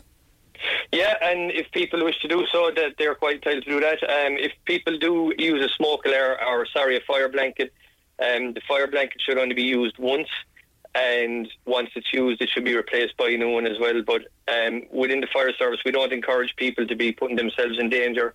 If they do have a fire in the home, we'd ask them to dial 999 or 112 and request the fire service to attend the incident so that we know that it's dealt dealt with in a safe manner and that um, there isn't an issue arising afterwards if you think you have the fire put out yourself. Mm. And you mentioned there about going out to fires. I presume over the years, as your work within the fire service, you have attended many house fires. Uh, I mean, usually the reality, what people hear, can be the best safety advice. When you do go out to a home and there is a major fire and you see those flames, I mean, first of all, as a crew, I presume you're trying to get the best way in and out of a house and thinking of the best route in. Uh, but just for an example of people who have never been in that situation, I mean, just to describe that feeling of trying to go in and get people out or trying to put out a, a house fire. Yeah, I suppose. Well, the main thing that we'd be concerned about when we pull up at a, at a house fire is to make sure that everybody is accounted for and that everybody is out of the home. You know, um, that there's no lost life. Um, after that, then we'll just go about our job uh, the way that we we've been trained to do, and we'll deal with the incident as, as it crops up. You know, um, again, we'd be asking people if they are ringing the fire service to give as much information as they can, as that will help us to be be organising a plan on the way out to before we arrive at the incident. And it will also let us know do we need extra resources or extra people there to, to help us deal with the incident. Yeah, so you're aware who's in the house and, and what the house is like, so you, you know what you're dealing with. And when it comes to house fires, uh, what is behaviour like in Cork? I mean, uh, have we a higher rate of house fires than other parts of the country, or, or how are we doing here? Uh, so just for uh, in 2021, uh, Cork County Fire Services, we dealt with 1,926 incidents, and of those, 306 were fire related in houses. So it's slightly down on previous years, uh, which is a good thing. Um, so mo- most of the people that are at significant risk are, especially those that are living alone and those over 65. Uh, as you said at the start there, most of our fires start in the living room, followed by the bedroom and the kitchen area. And most of these fatal fires uh, occur between midnight to 9 a.m. So again, that's bringing us back to using our white goods there overnight. It's a thing that we wouldn't recommend, you know. Yeah, so just be careful. And as we mentioned about, the appliances, I think the majority of people at this stage, even though they might like to use them overnight, uh, will have to figure out a way about outside the main electricity hours to use them because I don't know how many electricians I've seen in the last week or so are telling people no. And I know you mentioned there you could have a smoke alarm in the utility room, but still, uh, I suppose overall it's better to be safe than sorry. Uh, and the fire service yourselves, are, are uh, how was life in the fire service? You're obviously kept busy, I presume. Yeah, it's it's busy most of the time. Look, we're a retained service, so we're not in the station like the, the Mm. full time stations. Um, so we respond to calls as we get them. So yeah, it's it's it's a good job. It's a, a rewarding job, and you're giving something back to the community. Um, so so yeah, it's it's it's something good to be doing. So you're the, as you say, the retained firefighter. So when you hear, I, I presume it's the same in Youghal. Most towns have the, the kind of signal goes off, and the whole town can hear the, the, the, the siren going off. You then rush to the fire station and then uh, jump into the fire truck, I presume, and rush to the scene. Yeah, so when we arrive, uh, when we arrive in the in the station, all the information will be there on like a fax machine or a telex there. Uh, so what happens if you have a call? You'll ring nine nine nine or one one two. You'll get through to an operator, and they'll put you then through to our fire control centre, which is based in Limerick, and they cover all the fire stations uh, in Munster, both full time and retained, as as we are ourselves here in Youghal. Um, they'll ask you the questions then that they need to know, such as your name, your address, your Eircode, uh, the nature of the incident, so if it's a fire. Uh, again, is everybody accounted for in, in the home? Is there, do we know where everybody is? Is there any extra dangers that we should be aware of? And just one or two things on that there. Um, the Eircode there, we're all using our air, the Eircodes there um, more and more. Um, they are allowing us to pinpoint houses, especially if we're going out into rural areas. Um, it's allowing us to get to an incident a bit quicker. So everyone was uh, allocated an Eircode there over the last few years. So we encourage people to know their Eircode as well, and also to have it in a place in, in the home that other people that may be calling them, such as a family fr- friend or neighbour, um, that they would know where it is as well in, in the event that they have to call the emergency services for us. Um, again, we the more information that we can have going out to an incident, the better. So if you do come across something, uh, don't assume that somebody else is ringing the emergency services. Make the call yourself. Yeah, true. And that Eircode is important. If you can learn off your Eircode, do, but still have a place somewhere where uh, those visiting can see it as well. Uh, good advice, George, and thanks for joining us. And best of luck to you uh, and all the uh, crew uh, who do great work uh, in our fire service right across Cork. Okay, thank you very much. Take care. Thanks, George. George Walsh there uh, joining us from Youghal Fire Station ahead of Fire Safety Week, which is next week. Now, how about some free fuel? C103 C103's Free Fuel Friday. With East Cork Oil, serving Cork City and County and across Munster. For locations, see your local oil company.ie. Always local. All day today, we're giving away 100 euros worth of fuel vouchers with C103's Free Fuel Friday. You can fill up your tank or heat the home. C103's Free Fuel Friday with East Cork Oil, serving Cork City and County and across Munster. For locations, see your local oil company.ie. Always local on C103. You need to identify who the star in the car is. Who is this? The dog back. Actually, the dog we had uh, for only a, a minute before before she was returned was way better behaved. Now, any idea who that is? Uh, someone on WhatsApp is saying, any clue? Well, we did kind of give a hint earlier on. We spoke about this incident, I'd call it at this stage. We spoke about this maybe about two or three weeks ago, involving somebody taking the wrong thing, I'll say. Uh, from where they were collecting this and bringing it home. I'll say no more because the clue is in this. One more time, who is it? We have the dog back. Actually, the dog we had uh, for only a, a minute before before she was returned was way better behaved. Text or WhatsApp 0862 103 103 to win a 100 euro fuel voucher for East Cork Oil 4. C103's Free Fuel Friday. With East Cork Oil, serving Cork City and County and across Munster. For locations, see your local oil company.ie. Always local. And all day today, we're giving you a chance to win 100 euro fuel vouchers for East Cork Oil with C103's Free Fuel Friday. You can fill up the tank or just heat your home. We wanted you to identify who our star in the car is. So, who did you think this was? We have the dog back. Actually, the dog we had uh, for only a, a minute before before she was returned was way better behaved. Well, we had a lot of interesting answers on this, but let's go to the phone lines. Olivia O'Sullivan is in Bantry. Afternoon to you, Olivia.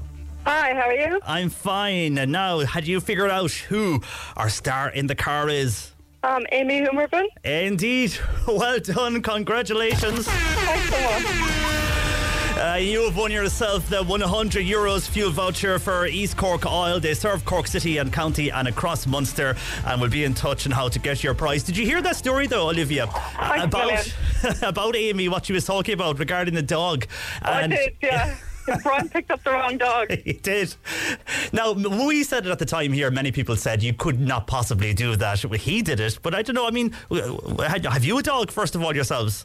I do, yeah. Now, if you went along and got the dog groomed, could you pick out your dog, or if you were in a rush, which I think Brian was rushing uh, and picked up the wrong dog? I mean, uh, would it be possible? Yeah, I think it would be possible, but I, I don't think I'd do it personally. But I could- could understand how it happened. Yeah, I could too. I have just a feeling that he was like a typical lad rushing in, going, "I must collect the dog." Uh, and next thing arrives back, and Amy realizes this isn't our dog. Anyhow, that's where the clip came from, and Yeah. you've won yourself 100 euros worth Thanks of free fuel. What are you going to spend it on? Is it going to heat the home or fill the car? Oh, fill the car, definitely. Definitely fill the car. Where do you commute a lot yourself? Um, from Bantry, yeah. Okay, so where do you It'll- do you work? in handy. You work in Skibbereen, obviously. Where where in Skib do you work? Um, in Wolfson Coast Solicitors. Oh, well, say hello to all the gang there for us. Thanks very much. Enjoy spending and the 100 euros fuel vouchers. and Thanks, that will William. ease your commute. Olivia O'Sullivan in Gertine in Bantry. Uh, stay listening. More ways to win. Free Fuel Friday continues. Nick Richards is along from one, and Martina O'Donoghue. She'll have more fuel vouchers to give away from four to seven here at C103, along with East Cork Oil. If you want further locations for them, go to your local oil company.ie. They're always local, only here at C103. Now, a lot of calls and comments in on various issues to the programme. First of all, on the NCT, and many people, when they have got their NCT, uh, they realise that even though they were waiting for a number of months to go along to the centres, the search they get is when the actual NCT is out. And there's a lot of people are saying that's the way it works. It goes from the date of the search, unfortunately.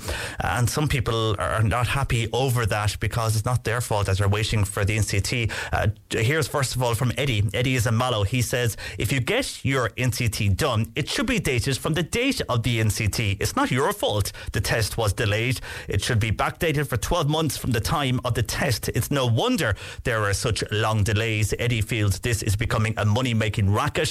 While Martin is in Fermoy, he feels they need at this stage, and some people have alluded to this earlier as well, just to get rid of it. Because if there's something wrong with your car, you'll just get it fixed, or at least anyone with a brain would. Uh, also, Martin's NCT well, it's due for February 2023. And guess what? He thinks his car will have a lot of issues and a lot of things wrong with it because of the disgraceful state of the main street in Fermoy, which he has to drive three or four times a day. It is a total and utter disgrace. I'm actually thinking of sending the council a bill because I got two punctures from that main street in the last month. I'm sick of it. What are our local councillors doing at all? Why aren't they doing something to get that rep- road repaired, says Martin in Fermoy? Well, we did speak to local Fermoy councillors on that, and while they are campaigning and I suppose doing the best they can, uh, approaching Cork County Council, who will then have to get onto the TII because it's considered a national route as it goes uh, via onto Waterford. So even though it's a main street in Fermoy, it's not the council, it's the TII, it's a national road, uh, believe it or not. So Transport Infrastructure Ireland, they'll be the ones who will have to now look after that road. Uh, and the National Roads Authority, uh, all of those in one will be dealing with this. Uh, so it's the council have to contact them. Uh, so that possibly is one of the delays. Uh, but if they're working on it, well, they've discussed it enough, so we would say they are working on it. But it's uh, going to Dublin. Uh, that's what's the problem. There is Martin, and when dates will be given further resurfacing, we'll have to wait and see. And Con is asking when we spoke and staying on the NCT, uh, what is the position with your insurance and an out of date NCT disc? Are you covered in the event of an accident? Well, we were discussing this earlier. Uh, it was with Kieran O'Donnell, the Limerick deputy, who is the chair of the Oireachtas Transport Committee. And yes, as I mentioned to him, insurance companies do want answers because when it comes to the Gardaí, uh, most Gardaí in the road, even though you should be driving with an NCT, a valid NCT, the majority of the Gardaí realised that if you have your booking and your date for your NCT, it's not your fault, it's the system, and they're up to date with that. Insurance companies are the same. They realise that if you have your booking, uh, they know there's a massive delay, and the majority of insurance companies will, like the Gardaí, take that. But uh, as I said to Kieran earlier, it's still, even though that is the way it's going, it's still not correct. So you could have situations where a guard may say no, or the insurance company could say no. Now, what's coming in from this is that if your car is in good roadworthy condition, you should be fined. Uh, even if you have an accident after your NCT expiry date, uh, you should be okay if you have your booking for your NCT uh, and the insurance companies understand what is happening. Uh, but then if you're driving a car that is not really up to roadworthiness, that is kind of more or less falling apart, and the NCT is out of date. Uh, there could be questions on that. So that is why they want this sorted. But overall, you should be okay. Uh, but again, saying that, this is why it's raised in the Oireachtas Committee. Who's to say that someone may, some insurance company may say no, uh, that your NCT is out of date. Overall, I would think, like the Gardaí, 98% of them do understand. If you have a booking, uh, they understand that. Uh, but, you know, they are obviously enough asking questions at this stage what is going on. And staying uh, on matters we were discussing this morning, and this is something that came in to us on email, and it's to do with phones. So if you may, may uh, with uh, Vodafone or An Post Mobile, you may have noticed this uh, because uh, Michael on email uh, says, "I am an An Post Mobile user, and I got notice that they are changing their data allowance and their phone plans, and I got notice on Wednesday the 12th. So Wednesday this week, you got a text saying it's all changing." from the 18th of October, and that will be next Tuesday. So they're going to change their allowances they give you for your data. Uh, he says, I think we should have got a month's notice of the change. Is there something that they have to give you a certain amount of time? I hope you can highlight this. Well, uh, interesting that it's An Post because also An Post runs off the Vodafone network, so it's their own company, but they use the Vodafone's transmission network. And Vodafone are also announcing that they are increasing uh, their prices for customers for home broadband broadband, but also uh, for mobile phones and for the pay as you go, the top up for the mobile phones and how you use that. That is all increasing uh, as well. But with An Post, uh, we did contact them, and they say, and they're saying it's advance noticed that uh, they are launching new, totally unlimited plans uh, for data, calls, and texts. And at the same time, those who were on the current data allowance, uh, which is 50 gigabytes, that plan will change now to just 25 gigabytes. So they're reducing uh, your amount of data, but it will still be the same price you're paying of 15 euros. Why your data reduces, but the unlimited calls and texts remains. That's coming from An Post. Can they do that? It seems in the terms and conditions of most of our contracts with phone companies they can. Uh, we have asked this before with Dermot Jewell and myself, uh, Michael. I'm in a similar situation when it comes to broadband. Vodafone uh, have increased the broadband, and even though I'm in a contract with them, they just send you a letter saying it's increasing. And if you go through the terms and conditions of your original uh, contract with them, somewhere in there you will see a clause, and it will say that they can do that. So unfortunately, if it's in the contract, as the Consumer Association of Ireland say to us, the majority of the time it is, uh, they can. Uh, but thank you, Michael, for your email. Uh, you can email us Cork today at c103.ie. And can we help this person who, at 5:30 a.m. this morning, uh, was it's a farmer pushing a, a, flash lamp on a road, and the reason he was doing this was he was moving his cattle across the road, so the lamp was to alert drivers. When he came back out of the field, the lamp had been taken. Now, it's an expensive lamp. He wants to know if anybody was travelling on this road, and this road was the Tipperary side. If you're going from Kilworth to Ballyporeen, if you were on that road uh, this morning around 5:30 a.m., uh, did you see anybody in and around the place? Because uh, this farmer's lamp was stolen, or maybe he thinks that someone picked it up by accident. Well, uh, I don't know what you doing on the road at that hour, picking something up by accident. Anyway, um, it hasn't been lost, more or less taken. So if anybody can help out, we have their number and we can pass that on to you. Now, a number of students took to the streets yesterday. They were protesting mainly because of the lack of accommodation here in Cork and indeed right across the country.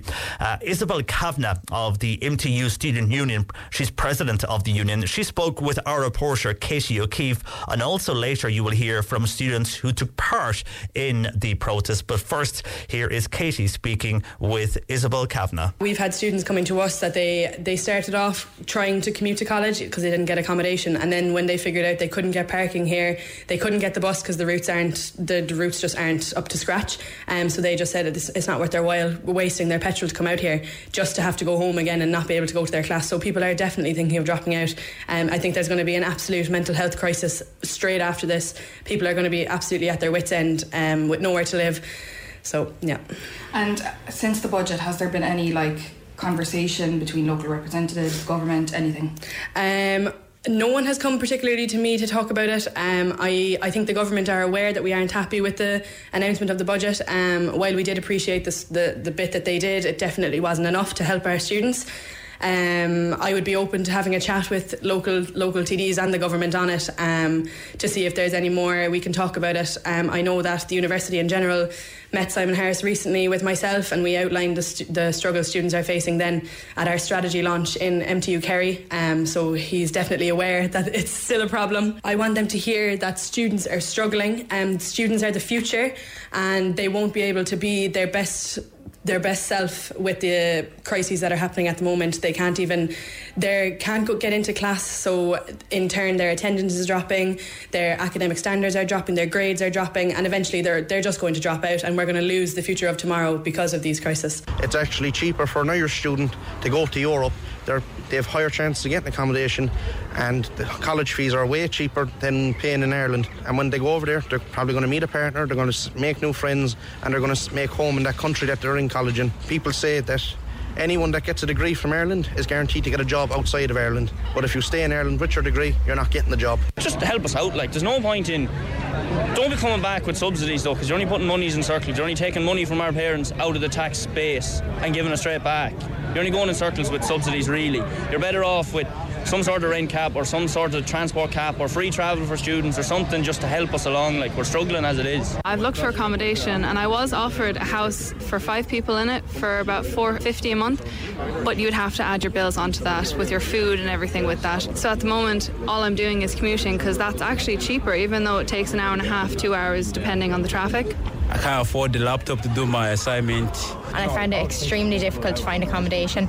I must have gone to six or seven different viewings in two weeks, and you know, like the state of the places I was looking at. I'm lucky I have a job. I'm working nine to five Saturday and Sunday, but like that's barely keeping you going. You know, you are trying to look for money off parents, and you feel bad because they're trying to pay fees and they're trying to pay accommodation as it is. Like it's a struggle, and then you're trying to have a social life too. We're always told students like best time of your life, but you're struggling. Like it's you're on a budget straight away. Like it's not fair, really. And that students protesting across Cork yesterday on the accommodation crisis, which unfortunately does continue.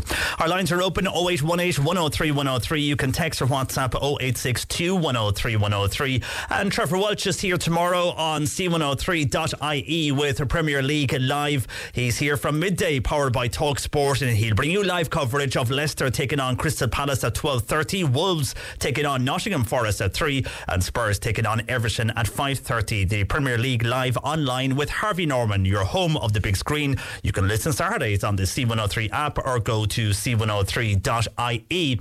And then from the Premier League uh, to GAA, and this weekend the Co-op Superstores Cork Hurling Championship finals take place at Páirc Uí Chaoimh. First up, it's Ballygiblin taking on Tracton in the Premier Junior tomorrow evening at 5 o'clock. And of course, Sunday sees the double header with the Premier Intermediate between Castlemartyr and Inniscarra at 2 o'clock, followed by the Premier Senior decider as Blackrock take on St Finbarrs at 4 p.m. All those games are live here on C103. Paddy Palmer commentating on the Castlemartyr and Inniscarra game, and then of course John Cashman bringing you live commentary of the Blackrock and St Finbarrs match, all on C103 right across the weekend and on Cork Sports Sunday with Rory Burke, who will also have match build up tomorrow morning on C103 Sports Breakfast from 8 a.m. The C103 Cork Diary. With Cork County Council, where communities and businesses all across the county can get the support they need at corkcoco.ie.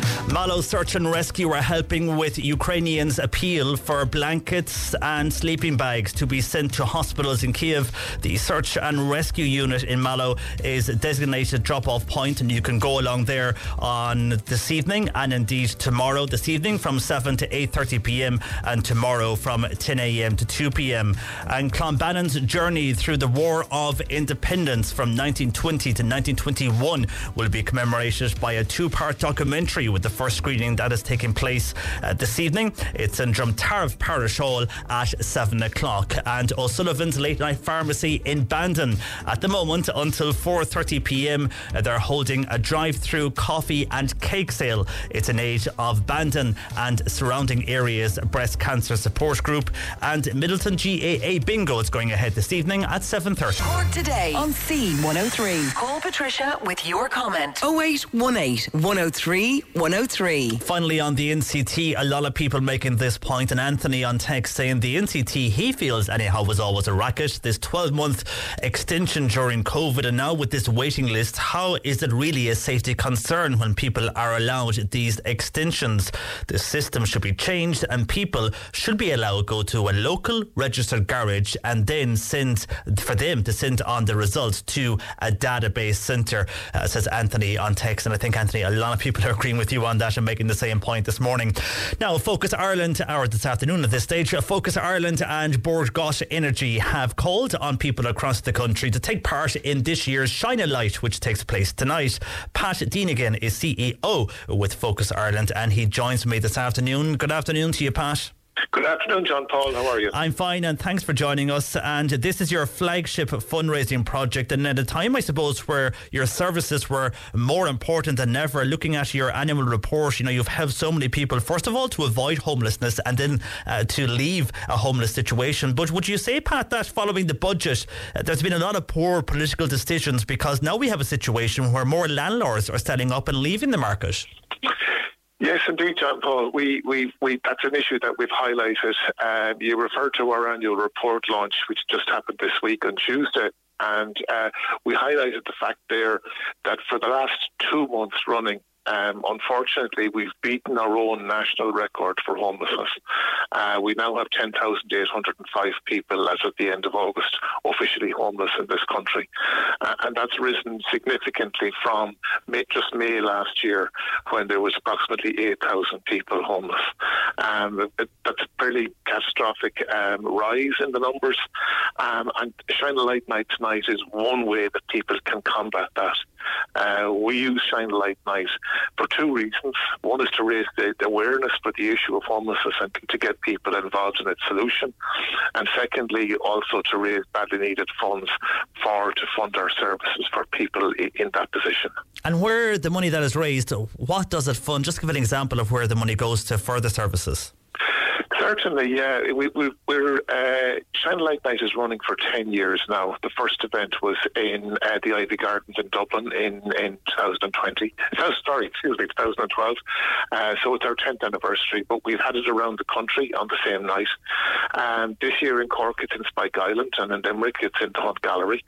Um, but the, the money has gone to providing direct frontline services uh, for people in that position. So, two examples possibly of what we've we've done with some of that funds over the years is we've opened uh, a specific family homelessness centre, uh, which has a reach across the country, uh, but has deals with the issue of family homelessness and directly has, uh, has a case management and child support services for people that have fallen into that position. A second example maybe is that we we opened a mediation service, uh, particularly designed for, for young people uh, to work with them and their families to make sure that maybe they could get back into their into their family environment or maybe into their extended family environment and, and avoid the issue of homelessness or the risk of it.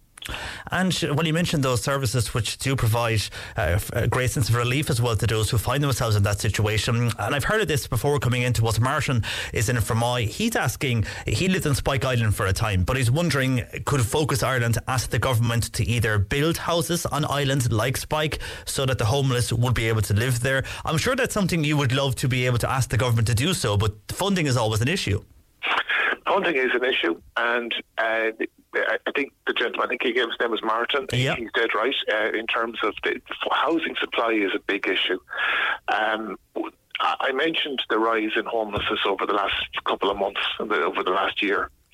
Um, predominantly, the people who are becoming homeless at the moment are becoming homeless from the private rented sector, and um, what we and they simply when they come out of that position, uh, they know themselves to go, they can't find a home to live in. So housing supply ultimately is the answer uh, to this. We have, have tried to demonstrate a way out of that uh, at Focus Ireland in that we're trying to build a further uh, 1,150 homes uh, over the five-year period of our strategy to really demonstrate how, how they can make an impact on uh, homelessness. All, under that strategy, we're aiming to take 5,000 people out of homelessness and we're uh, helping to um, prevent a further 3,000 people falling into that trap. Martin is dead right that the housing supply is a big issue. And from what you explained there, I've never had a week of so many people contacting us on this show who are just in desperate need of a home. Uh, yesterday, I spoke with a mother who has six kids. She's living in her parents' living room until she can find accommodation. We had more in a similar situation. And then yesterday, students were out in force protesting because they can't uh, find accommodation where they are going to college. And we uh, played that report earlier on in the show. Uh, so it's having a knock on effect when you mentioned the private sector. It's having a knock on effect everywhere, isn't it? I mean, it's, it's those people who, who are who are renting off landlords, private landlords, are the ones that can't find those homes now. That's right. It, it has an, it's having an impact across the country and in so many ways for young people and families, for older people as well. It's having an impact mm. right across the country. So tonight we're asking people to take part in Shine a Light for Focus Ireland. You can sleep out in their homes, in their back gardens. If you're in a workplace at the moment, tune to us. You can arrange it now and sleep either in your workplace, outside your workplace. And basically, as you as we've mentioned, is to raise awareness to see what it is for a lot of people who are on our streets every night across our city, across our county towns, and then uh, to provide vital funds for your services. That's right, John Paul. There'll, there'll be a, there'll be a full night of activities on uh, social media, on our websites, Uh, we're delighted to have the support of our chief sponsor in this, Bord Gáis Energy, who have been incredibly supportive over the years. Uh, we be the, the, main business leaders event is happening from uh, Law Society in Blackhall Place in Dublin, but we also have events in Spike Island and in the Hunt Gallery in Limerick. Um, and we're, we're really looking for people to engage with us on the night, to maybe learn a little bit about the issue and, the, and our approach to it. Maybe hopefully support us in terms of fundraising and donations, and you can do that on our website online, or maybe support some of their friends who are who are participating as well. Well, best of luck to you, Pat, tonight and all in Focus Ireland and to everybody who is sleeping out tonight, uh, fundraising and making awareness. Uh, best of luck overnight. Uh, Pat, thank you for joining us this afternoon. Thanks, John Paul. Take care. That is Pat Dennigan there, who is CEO with Focus Ireland on their Shine a Light night uh, right across the country taking place tonight and, of course, here in Cork on Spike Island. But I'm sure if any of you want to take part, you can do that and take part with your workplace, in your workplace, outside your workplace, or in your own backyard or back garden, wherever you want to. 08 0818 103 103. Text or WhatsApp 0862 103 103. There are our contact numbers, and we're going to check out what's in the movies and review them with Mark next. Cork today on C103. Text or WhatsApp Patricia with your comment 0862 103 103. And time to head to the movies as usual on a Friday, joined by our movie reviewer, Mark Malone, who's waving at the other studio across to me. Hello, Mark. Hi, John Paul. How are you? This is the first time actually we've done in studio, well, for me anyhow, since before the uh, all the changes with COVID and lockdowns. So oh, there we are. Oh, there you go. There you go. Here we are together again. on Friday there afternoon talking there about movies. right.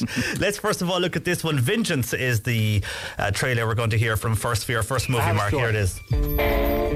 Okay. I'm in West Texas, where this family just lost their daughter to an opiate overdose. Oh my god, I'm so sorry. It's okay, it's not someone I was close to. But you flew to Texas for it? Uh, yes. Uh, it was a girl I hooked up with a few times. Her family thought that we were more serious than I did. I've heard so much about you. I've I've heard, yeah. Evelyn just didn't die. She was murdered. What? The two of us are going to avenge her death. So, as like a personal boundary, I don't avenge deaths. But here's what I can do. I'm going to record everything that you think happened to Abilene. And we'll put it on a podcast, and we'll see where it leads. What evidence does he have that it was a murder? Nothing. And that's the story. What's this podcast about? A new American reality where people invent these conspiracies. You got deep state, pill pushers, cartels, the law. Because the truth is too hard to accept. My Prius exploded. Oh my God.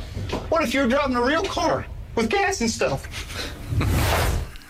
That's a very good line. It is, isn't it? Yeah.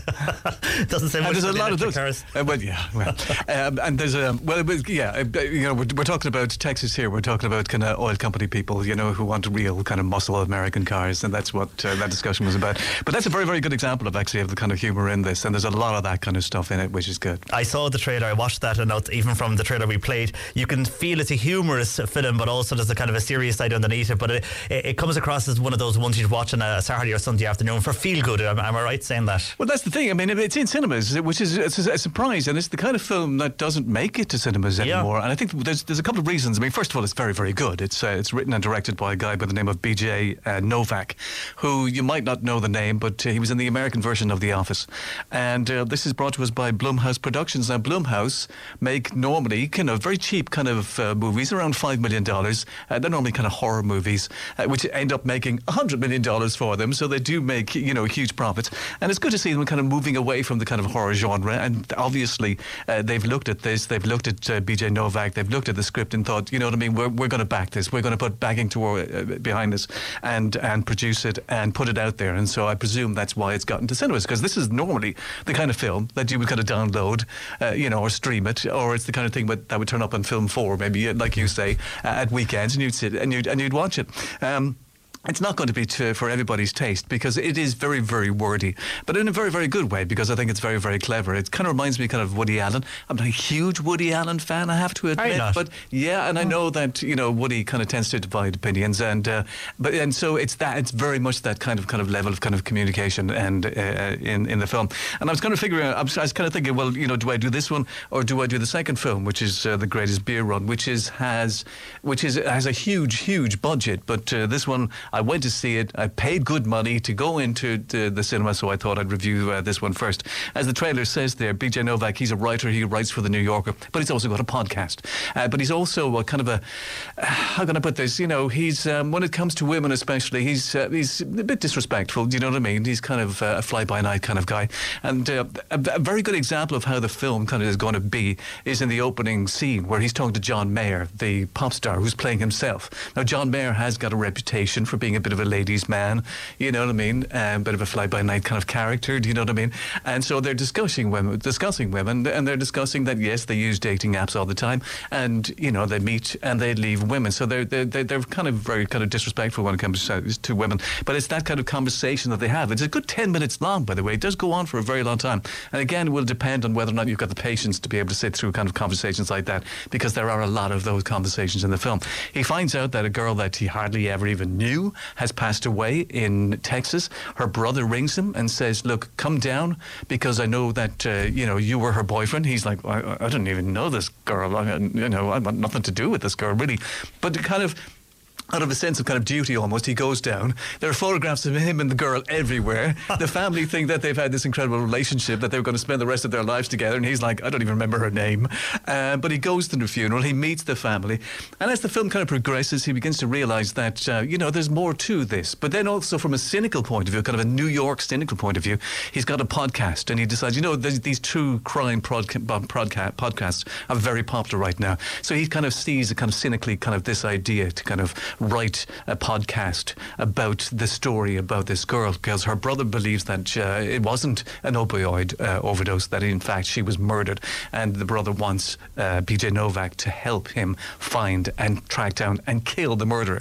So throughout the film, BJ is on the phone, he's on, the, uh, he's on his kind of phone or he's on a kind of a Zoom, just recording his kind of thoughts and feelings about uh, how the case is progressing. But as it does progress, he begins to realize just how much this girl meant to the family. He begins to warm to the family and he begins to warm to the community. Uh, the, I suppose the only real person who people might know in this film is Ashton, uh, Ashton Kutcher, who plays this kind of music producer. This very articulate, um, very, very kind of uh, man who kind of had these kind of dreamlike kind of conversations about life and and and and uh, and the state of uh, America and America's politics, and they have these kind of very very long conversations, which again people might find difficulty uh, with, um, but.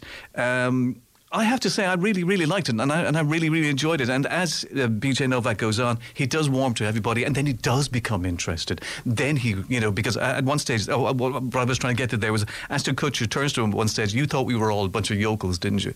And uh, he goes, "Kind of," and he says, "We're not like that, are we?" And he says, "No, no, you're deeper and smarter, and uh, you know, and much more impressive than I thought it was going to be." And he then, as I say, becomes emotionally involved, and then tries to find the murderer of this uh, young woman. As I say, it is very, very talky. Um, it's over two hours long, which is too long, um, but um, it's interesting. It's fascinating. There are a lot. You know, if you go on IMDb, there's a quotes section. Now, normally, yeah. if you go to most of the movies I watch these days, which are really badly written, and you go to the quotes section, there might be just one. There's a whole page of them, you know, and uh, and they're all very funny and very, very interesting. And uh, I really liked it. It won't be to everybody's taste, uh, but um, you know, I, would certainly recommend it. Uh, out of 10 rating wise? I'll give it 8. Oh, yeah, that's good. 8 out of 10 so for Vengeance. Uh, that might be to go along uh, or pop along to the cinema for that one. Uh, and then, what you alluded to there, the greatest beer run ever. Now, what is this one about? when you uh, see beer run in the title, it's always interesting. Uh, yeah, and it's based on a true story, and it's set during the, the, the years of Vietnam. this is a, an Apple TV Plus movie, which is why I decided to do the, the, the one that made it to the cinemas first rather than this kind of a streaming movie, even though it's a huge movie with a huge budget.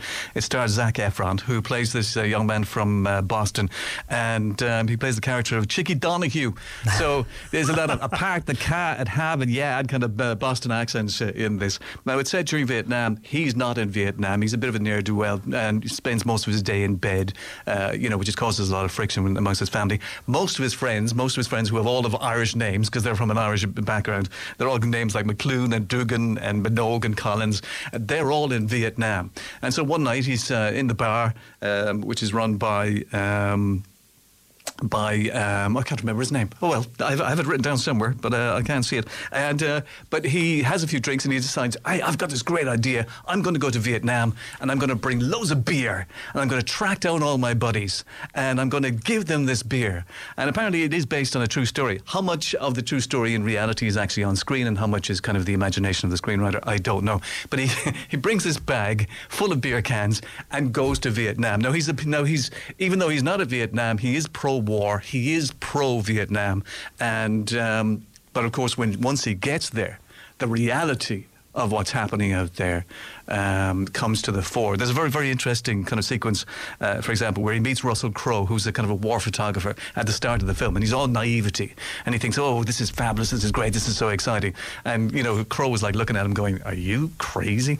Compare that to when they meet up at the end of the film, and the reality of the fact that people die and die violently and how nasty war is uh, comes to the fore. So it, initially he's kind of pro-war and it does, uh, you know, um, take a, a, a, you know 360 degree uh, spin uh, by the end of the film.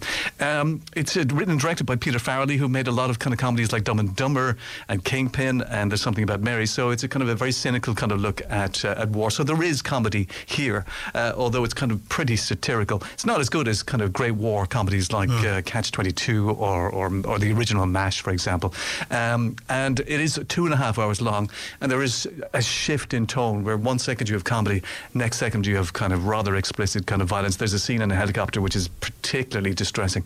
Um, but it's fun a lot of the time along the way, and um, and it looks as uh, at a man's kind of uh, story and, and how his uh, attitude, um, uh, the, the arc of his story just completely changes. Zac Efron is absolutely terrific. He really is. He's the best thing in the movie, and uh, he is. Uh, you know, he just lights up the screen every time he's on it. It's big budget. Some of the action sequences are great. It is a 50 insert because of uh, you know the uh, more explicit nature of uh, some of the film, and um, I really liked it. I really did. It could have done with some cutting, I think, because there's some of the scenes are kind of repetitive. Where when he goes to see his buddies, they, are very, very similar. Some of the scenes, um, and they could we could have done with uh, you know without uh, some of those. But other than that, I thought it was really entertaining and it was funny and harrowing in uh, equal measure. And as you say, a big budget and, and, a good cast in there as well. When you have the likes of Russell Crowe, Zac Efron, and, and many more there. Bill Murray. I couldn't remember Bill Murray's Bill name. Murray, oh. Bill, goodness gracious me! How did you forget Bill Murray? I've no idea. I'm tired today. he's the bar. He's the barman. He's the barman. He is. Yeah. He'd play a good barman. I, would reckon. Anyhow. well, very much so. Well, he's always good at everything he does. He is, in fairness to him. Uh, out of ten, how would you rate this? Uh, I'll give it eight. Eight as well. So they're good yeah. ones. Eight out of ten for Vengeance, and for this one, the greatest beer run ever. And the greatest beer run ever is on Apple TV. Apple TV Plus, yes. Very good. Uh, Mark, thank you for that. You're welcome. Uh, have a good weekend, and we'll chat to you next Friday. That is Mark Malone there with our movie review. In news just uh, reaching us, breaking from the UK, the British Chancellor Kwasi Kwarteng he has been sacked. Uh, just in the last number of minutes, uh, there was a meeting in Downing Street with the UK Prime Minister Liz Truss. Uh, there'll be a news conference uh, shortly, but following the decisions made in the UK about the tax cuts announced in their mini budget and what happened regarding the Bank of England and the stocks and all of that, uh, just in the last few minutes, it has been announced now that he is no longer the Chancellor and he met with Liz Truss within the last hour and uh, the reports saying that he has been sacked. That's the latest on that story. That's it from us. My thanks to you for all your calls, texts, and indeed emails. A busy show across the week, so we thank you for that. Patricia Messenger, uh, all going well. She should be hopefully back with us on Monday's Cork Today show. My thanks to Bernie Murphy, who produced all week. Have a great weekend. I'm John Paul McNamara. Hey, it's Danny Pellegrino from Everything Iconic. Ready to upgrade your style game without blowing your budget? Check out Quince. They've got all the good stuff shirts and polos, activewear, and fine leather goods, all at 50 to 80% less than other high end brands. And the best part? They're all about safe, ethical, and responsible manufacturing. Get that luxury vibe without the luxury price tag. Hit up quince.com slash upgrade for free shipping and 365 day returns on your next order. That's quince.com slash upgrade. Hi, I'm Daniel, founder of Pretty Litter. Cats and cat owners deserve better than any old fashioned litter. That's why I teamed up with scientists and veterinarians to create Pretty Litter. Its innovative crystal formula has superior odor control and weighs up to 80% less than clay litter. Pretty Litter even monitors health by changing colors to help detect early signs of potential illness. It's the world's smartest kitty litter. Go to prettylitter.com and use code ACAST for 20% off your first order and a free cat toy. Terms and conditions apply. See site for details.